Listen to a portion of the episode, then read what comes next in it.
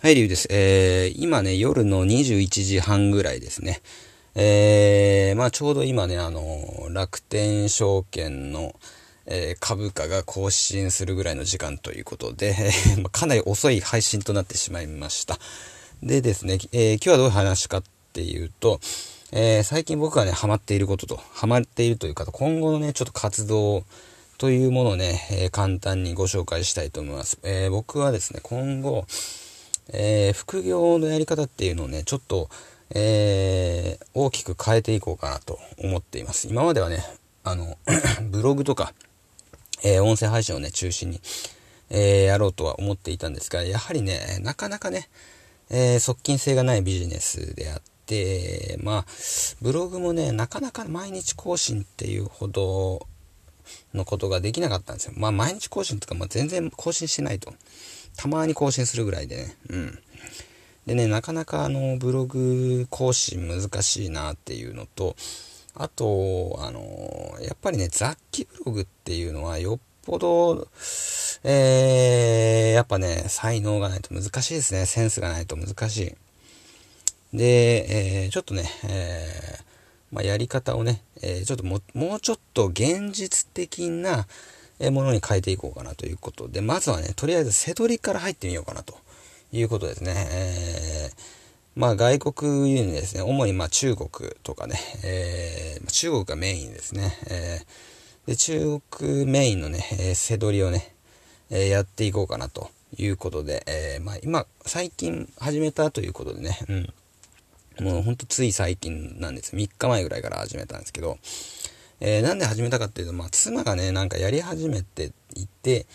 えー、まあ僕、背取りなんかね、まあそんな前から当然知ってたんですけど、そんなね、めんどくさいことをしたくないみたいなのがあったんですけど、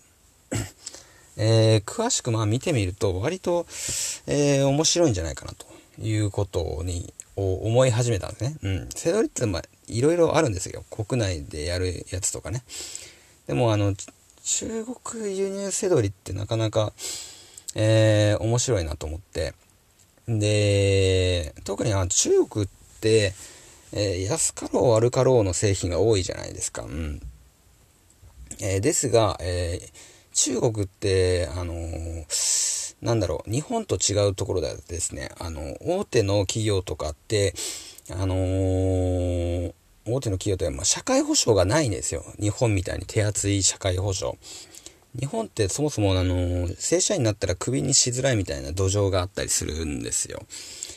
で、まあ、怪我したら傷病手当が出るとか、中国とかそういうのがなくてですね、保証がなくて、あ例えば病気になって怪我しましたってなったらもう即クビなんですよね、中国って。で、まあ別に新しい人入れればいいじゃんみたいなスタンスでやってると。なんで、えー、常にもうその、使えない人はどんどん淘汰されるようなね、首っていうね、そういった仕組みになっていて、えー、逆に優秀なところに、優秀な、まあ大きい企業です素晴らしい企業には、えー、優秀な人が世界から集まってくると、えー、ものすごい高いね、え給料で、え年収3000万とかでね、日本とか、まあアメリカとかからね、優秀なエンジニアとか引っ張ってくるわけですよ。で日本っていうのはそういうことを日本の大企業っていうのはしてないんですよね。もともとその、要は日本人しかあまり採用しなかったりね。あそういった、まあ、海外から高値、高いね、えー、お金で引っ張るってことは当然できない。そんな資金力もないんでね。えー、やっぱ経済大国になってきた中国、えー、っていうのがね、え、もうそういったね、財力を持ってますんで、要は、海外、全世界からね、えー、すごい研究者を、えー、集めて、ものすごいものを開発しているわけですね、今。うん。経済、その、大きくなった経済力を活かしてね。それによって、えー、安かろう悪かろうだったものに質が伴ってくるんですよ。うん。そうすることによってね。まあ日本なんかよりだから、よっぽどね、お金があるわけだから、そこにね、もう集中投資できるわけ。そういった研究者に。だから、日本よりいい製品が当然できるし、さらに質も良くなるんで、もう日本勝てるわけないよねっていう話になってくるわけですね。うん。なんで、えー、中国、え今伸び、伸びている中国からの、えー、瀬取り。これがね、えー、まあ、今後ね、特にね、今、えー、良くなっていく、そんな時期なんじゃないかなということで、えー、始めようということなんでね、僕がね、まあ、それでやってみて、まあ、利益がね、どのぐらい出たかっていうのをね、今後ね、配信していきたいと思っていますね。えー、交互期待ということでね、今日の配信は終わりたいと思います。